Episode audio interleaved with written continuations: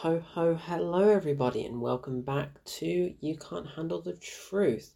Today's episode we're going to be talking about Office Christmas Party. Now this came up 5 years ago which is baffling to me because I remember watching this multiple times at the cinema but it does not feel like 5 years ago. I really could not believe they said it was 2016 because I watched it again the other day for the first time in a couple of years. Like it has been a while since I've seen it but I always had a feeling it was like 2018, 2017 at the earliest, but it was 2016, so five years. That's crazy. But this film, it's a dumb, stupid comedy that's centered much more for adults than your typical Christmas film, and it very much feels as though it's in a similar vein to the likes of Deadpool and Horrible Bosses and that sort of comedy from a few years back. And my god, it works. My god, it is so, so funny. I really, really love this film. Now, it got panned. I don't know how it did at the box office, but it got absolutely slaughtered by critics. I'm not sure the public particularly enjoys it either, but there's something about it I just really, really find entertaining. And I remember loving it when I first saw it. That's why I went back to see it again. And I just remember watching it for the first time and laughing so hard and just wanting to go back and see it, so I did. And that was back when I wasn't really rewatching films that much, but this was one of those films that I don't know, I wouldn't say triggered it, but you know, this was one of those films that I actually did go and see twice at least at the cinema. I think I saw it at least four times. I've got a feeling it was at least four. It was quite a bit for a film like this but I love it. You know, I love the cast. The cast is huge. Okay, it's got so many really funny people in it, and watching it now after having not watched it for a few years, it's one of these films that you're like, oh my god, it's them. I forgot they were in it. so you've got the likes of Jason Bateman, Olivia Munn, Jennifer Aniston, T.J. Miller, Sam Richardson, Randall Kim. So many amazing people in this film. Courtney B. Vance. Jimmy Butler, okay, this is what I want to talk about. Jimmy Butler, NBA star. Jimmy Butler is in this film. I did not know that. I I was completely blindsided. And I think it's because back in 2016, I didn't know who Jimmy Butler was. But obviously, now having watched so much NBA in the last few years, now I actually know who Jimmy Butler is. And now I know that he's in this film. And that was just crazy to me. I was not expecting that pretty funny. Like you know, I know athletes aren't really the best actors, but to be fair, he's all right in it. He's not in it much, so you can't really criticize him too much. But he's funny when he is in it, and yeah, that was very weird actually, very strange. But I enjoyed that. I found it pretty funny. Honestly, Jason Bateman is just uh, so so good in this. He is playing Jason Bateman. He's the same in this, just as he is in Horrible Bosses, just as he is in Identity Thief and Game Night. It's exactly the same role, but he just plays it so well. Like this guy who's really funny, but kind of just really uh, dry at the same time, but in a truly great way. Just the throwaway lines that he has and his attitude. Only Jason Bateman can do it, and it's really, really funny. He's great in everything. But I do really think he's good in this. And the situation that unfolds, well, basically, in a nutshell, it's simply an office Christmas party, but there are so many conundrums and dilemmas throughout the night. Like they've got to secure a deal with a top company business advisor guy, and then they get him absolutely wasted and high on cocaine, which is hysterical because it involves a mix up with a snow machine.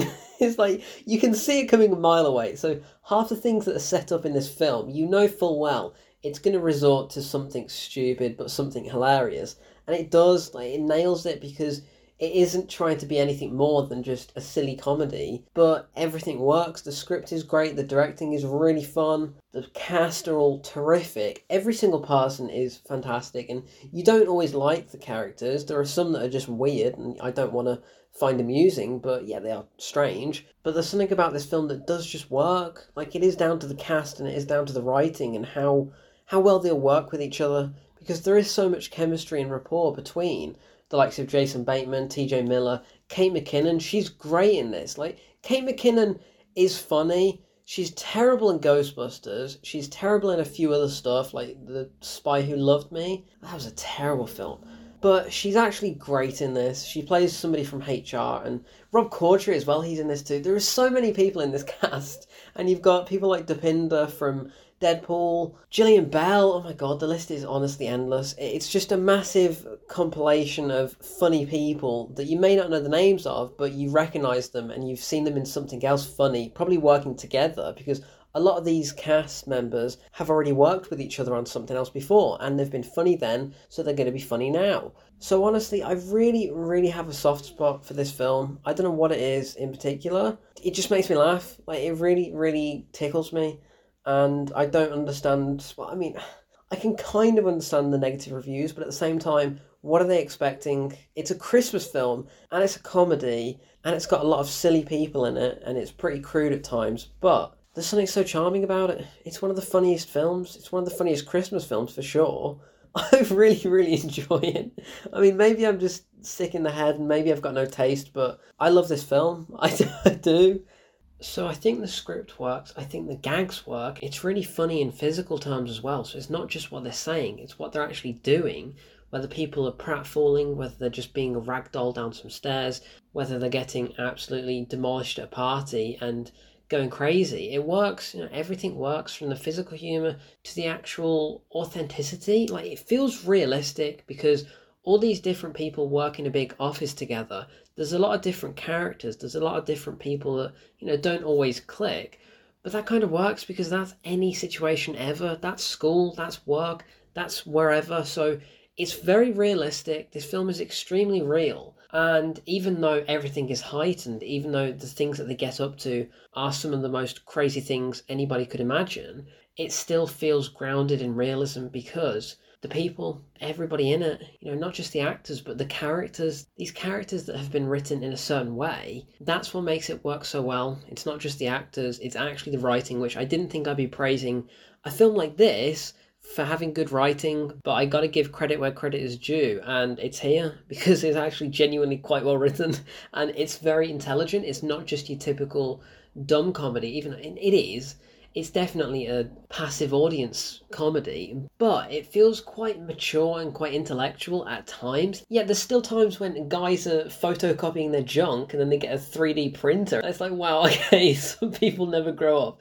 But there is something more, there is something more to this film. Deep down there, I think, maybe not, but there's something about this film that is far more than just your dumb average comedy, and that's what works great. It's the same with another Christmas comedy from I think it was a year later. It could have been the same year. 2016 as well? Nah, that better not be 2016 as well. But The Night Before, that's a genuinely great comedy, great Christmas film, but also it is just a dumb, stupid, silly stoner comedy. That's what it is. Similar with this film, but there's something more going on. I can't really pinpoint what it is, but there is something about the dynamic of everything the directing, the writing, and the performances whenever Jason Bateman is in these types of films, something just feels better than your average comedy. And I think watch this in conjunction with Horrible Bosses, because Jennifer Aniston is also in both too, and she's a horrible boss in this film. So there is definitely a link between these films, like second cousin twice removed, I don't know, but there's definitely some blood running through them that is very, very similar.